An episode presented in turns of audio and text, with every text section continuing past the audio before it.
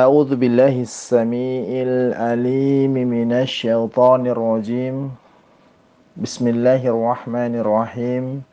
السلام عليكم ورحمة الله وبركاته. الحمد لله. الحمد لله الذي هدانا لهذا وما كنا لنهتدي لولا أن هدانا الله.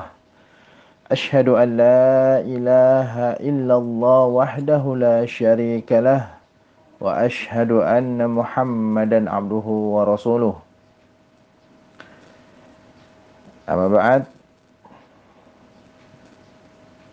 صباح الخير إخوات الإيمان wa akhwati fillah yang semoga selalu dalam penjagaan dan perlindungan Allah tabaraka wa taala.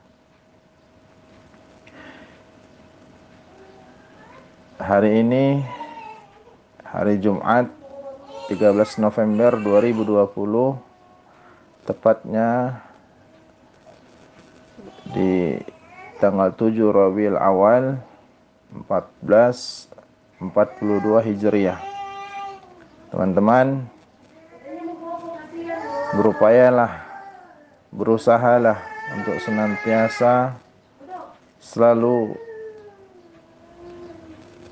menjalankan ketaatan kepada Allah. Hari ini hari Jumat, mari kita perbanyak salawat kepada Nabi kita Muhammad sallallahu alaihi wasallam yang semoga dengan salawat yang kita haturkan kita diakui oleh Rasulullah Sallallahu Alaihi Wasallam sebagai umatnya insya Allah Taala. Terus basahi lisan kita dengan berzikir, bersalawat, dan memohon kepada Allah agar selalu dimudahkan berada di atas ketakwaan kepada Allah. Karena sesungguhnya bukan doa yang dikabulkan yang menjadi masalah kita, tetapi istiqomah dalam berdoa itu sendiri adalah suatu anugerah yang Allah sudah berikan kepada hamba-hamba pilihannya. Salam serta salam tak lupa kita limpah curahkan kepada Nabi kita, guru kita, suri tauladan kita, Dialah manusia terbaik dari sejak bumi ini diciptakan hingga kelak Allah Al-Jabbar yang maha perkasa, yang maha bijaksana menghancurkan bumi ini sehancur-hancurnya. Tidak ada yang bisa melebihi beliau. Maka dari itu sudah sepatutnya kita mengikuti apa yang menjadi aktivitas beliau, apa yang menjadi tuntunan beliau, yang semoga Allah memudahkan kita, keluarga kita, untuk senantiasa setia mengikuti sunnah-sunnah beliau. Amin Allahumma amin. Teman-temanku yang semoga dimuliakan oleh Allah Subhanahu wa taala, ketahuilah bahwa jin, syaitan dan jin yang diutus oleh tukang sihir apa pun itu kendatinya mereka seperti lalat. Selama masih ada sampah, yakinlah selama itu pula lalat pasti akan datang.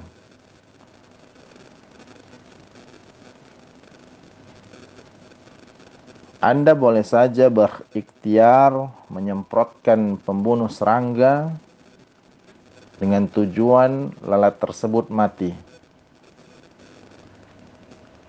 Tapi garis bawahilah bahwa akan hadir lalat-lalat yang baru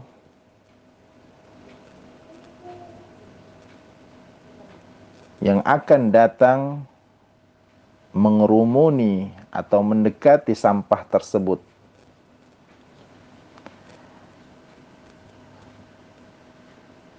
Lalu bagaimana caranya agar lalat tersebut tidak lagi datang?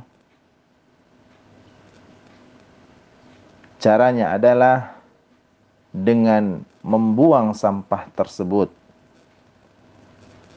agar lalat-lalat yang baru apa pun jenisnya tidak lagi datang kepada Anda. Begitulah semisal orang yang terkena gangguan jin disebabkan karena ada sampah di hatinya. Lalu apakah sampah-sampah tersebut? Mereka adalah dosa-dosa Anda sendiri. Baik itu dosa disebabkan karena syirik kecil yang mungkin Anda tidak ketahui, apalah lagi syirik besar yang mungkin justru Anda mengundangnya masuk. Termasuk di dalamnya ria, ujub, sumu'ah, takabur, kurangnya Anda dalam bersyukur, kurangnya Anda dalam menegakkan keikhlasan atas takdir yang Allah sudah tentukan terhadap diri Anda dan keluarga Anda. Berkata yang sia-sia, menghabiskan waktu yang tidak ada manfaatnya buat dunia, terkhusus buat akhirat Anda sendiri. Menyibukkan diri dengan bermain game, memikirkan kehidupan orang lain, iri dengan rezeki orang lain, yang semuanya justru itu akan mengotori hati Anda. Mari bersama kita perbaiki, kita jauhkan sifat-sifat yang demikian. Teruslah mencari kesalahan-kesalahan, kekurangan yang ada dalam diri kita semua yang semoga Allah Subhanahu wa taala dengan rahmat dan kasih sayangnya mengubah kehidupan kita ke depan menjadi lebih baik.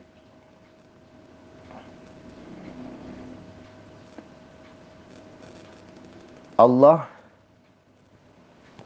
Subhanahu wa taala berfirman, A'udzu billahi minasyaitonir rajim. Ya ayyuhalladzina amanu qu anfusakum wa ahlikum nara. Wahai orang-orang yang beriman, kata Allah, Tentunya kita beriman kepada Allah. Kepada takdir Allah. Kepada hari kebangkitan. Dan ini nasihat buat kita. Agar Allah menyuruh kita untuk senantiasa menyelamatkan diri kita, keluarga kita dari api neraka yang bahan bakarnya adalah manusia dan batu.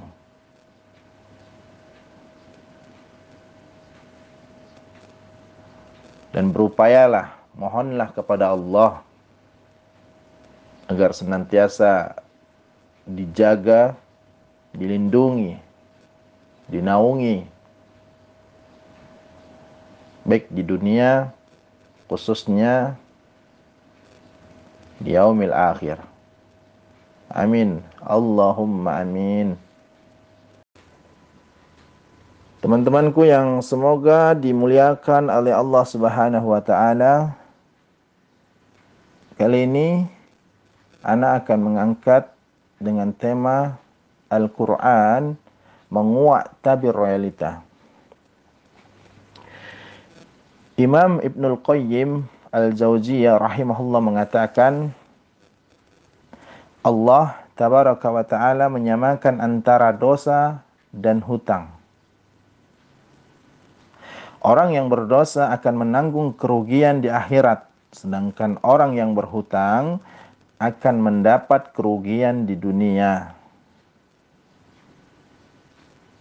Maka dari itu, ketika Anda mempunyai hutang, mohonlah kepada Allah agar dimudahkan untuk melunasinya. Jangan anggap enteng perkara hutang. Karena kelak jika antum tidak membayarnya di dunia, maka Allah dengan kemahaadilannya akan mempertemukan antum kembali dengan orang yang memberikan hutang. Tidak berlaku lagi dinar dan dirham di sana, tetapi pahala dan amal antum akan diambil sesuai dengan kadar utang yang antum pada saat di dunia belum melakukan kewajibannya. Ingat bahwa kemaksiatan adalah penutup pintu kehidupan. Karena sesungguhnya seorang hamba akan diharamkan baginya rezeki jika dia melakukan perbuatan dosa Maka orang yang membuka pintu kehidupan tanpa adanya kunci takwa, maka dia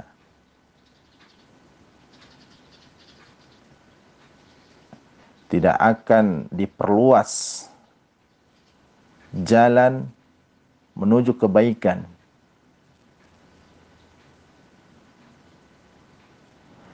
Dia tidak akan mendapatkan tuntunan dari Allah Subhanahu wa taala. Maka dari itu jauhilah perkara-perkara yang tidak bermanfaat buat dunia dan akhirat kita. Karena waktu ini sangat-sangat berharga. Satu detik pun tidak pernah bisa berulang. Sedangkan uang, harta, jabatan yang Anda cari atas izin Allah masih bisa digapai, masih bisa didapatkan di waktu dan di hari kemudian. Tapi tidak dengan waktu karena dia tidak bisa dibeli dengan apa pun. Mari kita selami lebih jauh kalimat dari Imam Ibn Qayyim rahimahullah di atas yang tadi saya sampaikan. Beliau mengajak kita melihat lebih jauh dalam persoalan rezeki, keluasan dan kelapangan rezeki, bukan soal matematis. Pada kenyataannya kebanyakan dari kita jika masalah kesempitan rezeki datang melanda, ada sebagian dari kita berpikir dengan cara kita bagaimana bekerja lebih keras lagi, menghabiskan waktu lebih banyak lagi untuk mendapatkan apa yang menjadi kita inginkan, apa yang menjadi cita-cita kita. Berikhtiar lebih keras lagi. Bagaimana caranya berpikir dengan cerdas untuk mendapatkan apa yang menjadi keinginan kita dan keluarga kita.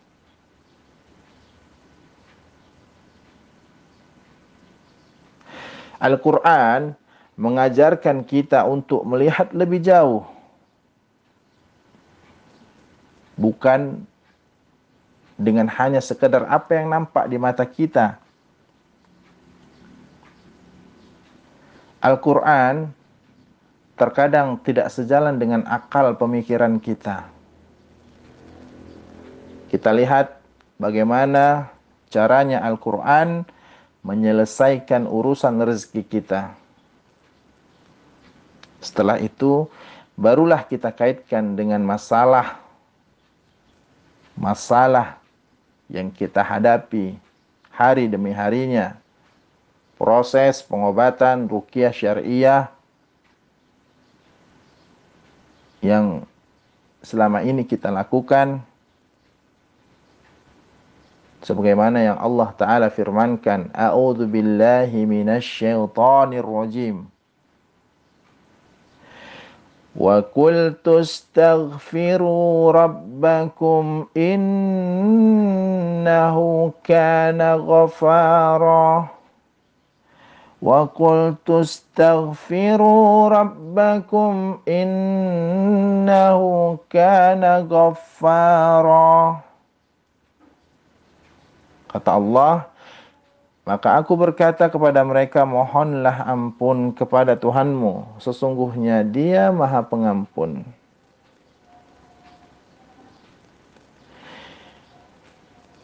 Jikalau kita benar-benar bersungguh-sungguh mohon ampun kepada Allah, niscaya Allah akan menurunkan hujan yang lebat dari langit kepada kita. Dan Allah tabaraka wa taala akan memperbanyak harta dan anak-anak kita mengadakan kepada kita kebun-kebun untuk kita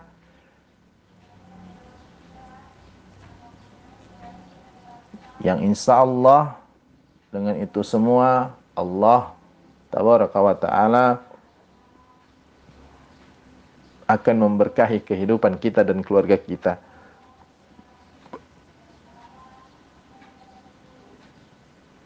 Kunci rezeki adalah dengan kita memperbanyak istighfar dan juga bertobat kepada Allah dengan istighfar dan taubat kita maka secara tidak langsung kita sedang membuka jalan-jalan baru dari kesulitan-kesulitan yang kita hadapi.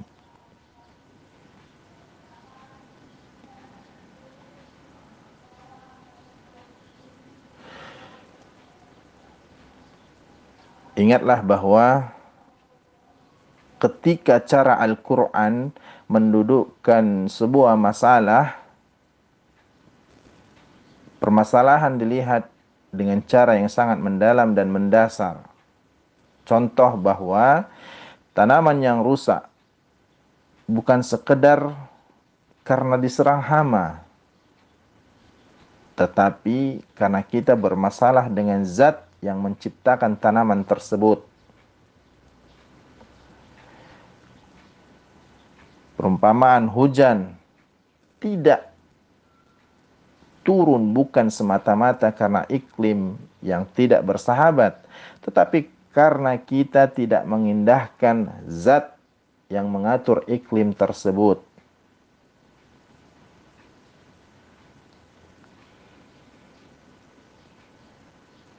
Kemudian berfikirlah renungilah bahwa harta yang berkurang juga bukan karena tidak piawainya kita dalam berbisnis.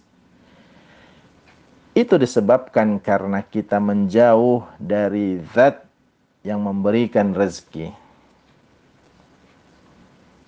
Begitu banyak kesalahan-kesalahan yang kita hadapi namun sayangnya kita terlalu sombong, terlalu angkuh menyatakan bahwasanya apa yang kita lakukan adalah asbab dari upaya dan juga kerja keras kita. Padahal Allah tabaraka wa taala yang menjadikan semua itu sesuai dengan apa yang kita inginkan. Ingatlah bahwa semua masalah apa pun itu asalnya dari diri kita sendiri.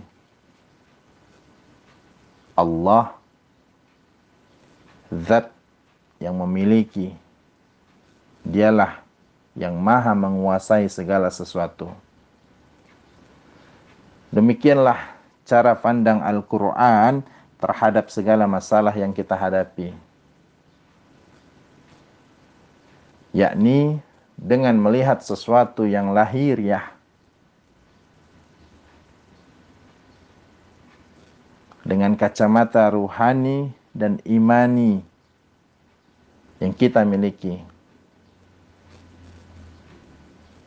Perkara sudut pandang adalah perkara yang serius. Ini yang harus kita renungi teman-teman sekalian.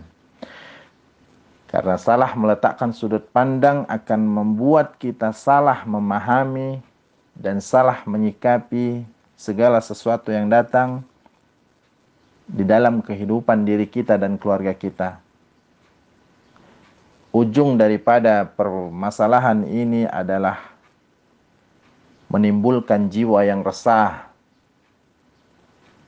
munculnya keraguan-raguan kepada Allah, kepada takdir yang Allah sudah tentukan, yang berefek kepada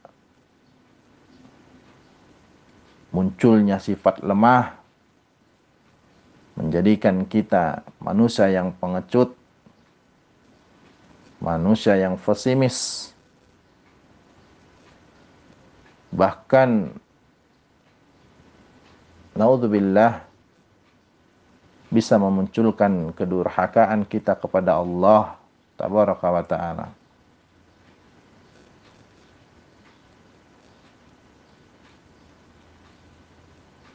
Semoga Allah menjaga kita, menjauhkan kita dari perkara yang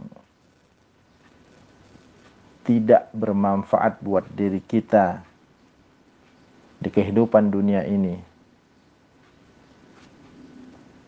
Teman-temanku ingatlah bahwa seluruh apa yang udah Allah tabaraka wa taala takdirkan kepada kita itu sangat baik buat kita.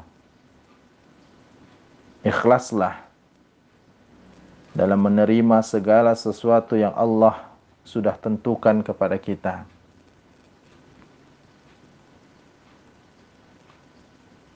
Allah Al-Jabbar Maha Baik Ar-Rahman Ar-Rahim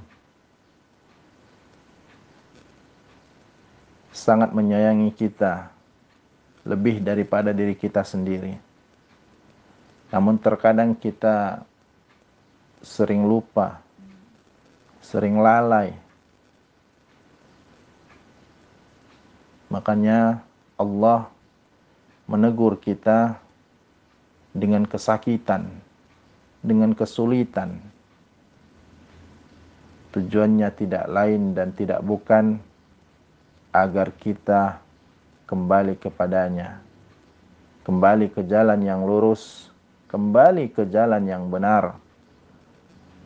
Dan semoga dengan teguran yang Allah Subhanahu wa taala berikan kepada kita di kehidupan kita dengan izinnya.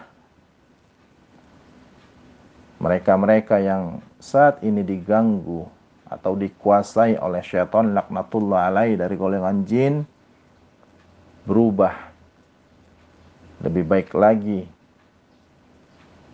Benar-benar lebih menyandarkan dirinya hanya memohon kepada Allah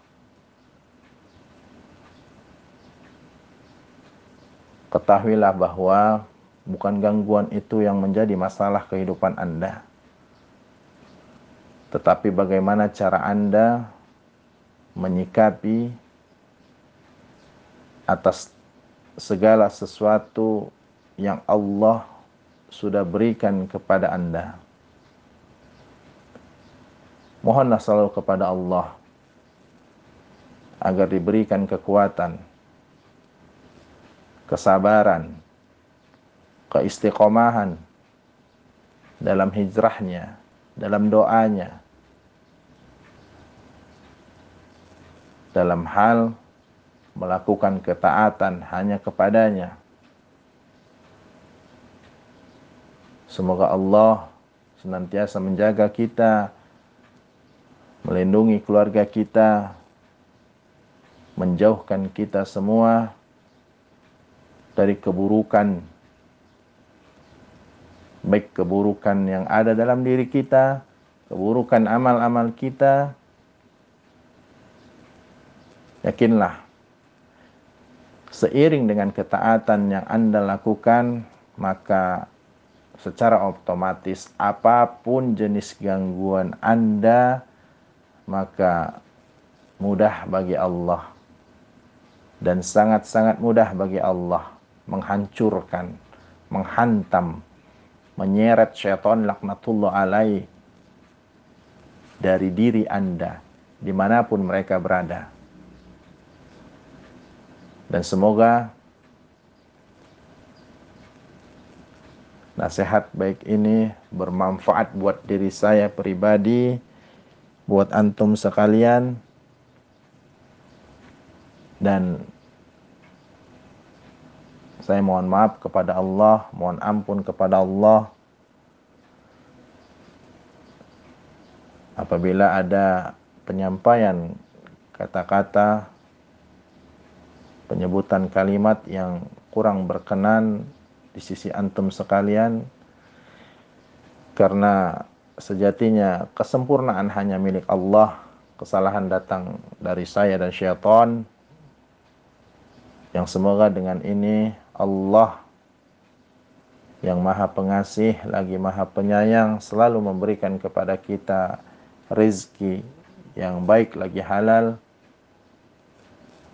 Ilmu yang bermanfaat tentunya buat dunia dan juga akhirat kita serta amal ibadah yang diterima dan dosa-dosa yang diampuni. Amin. Allahumma amin. Demikian semoga bermanfaat. Kita tutup dengan doa kafaratul majlis. Subhanakallahumma wa bihamdik Ashhadu an la ilaha illa anta astaghfiruka wa atubu ilaik. Wassalamualaikum warahmatullahi wabarakatuh.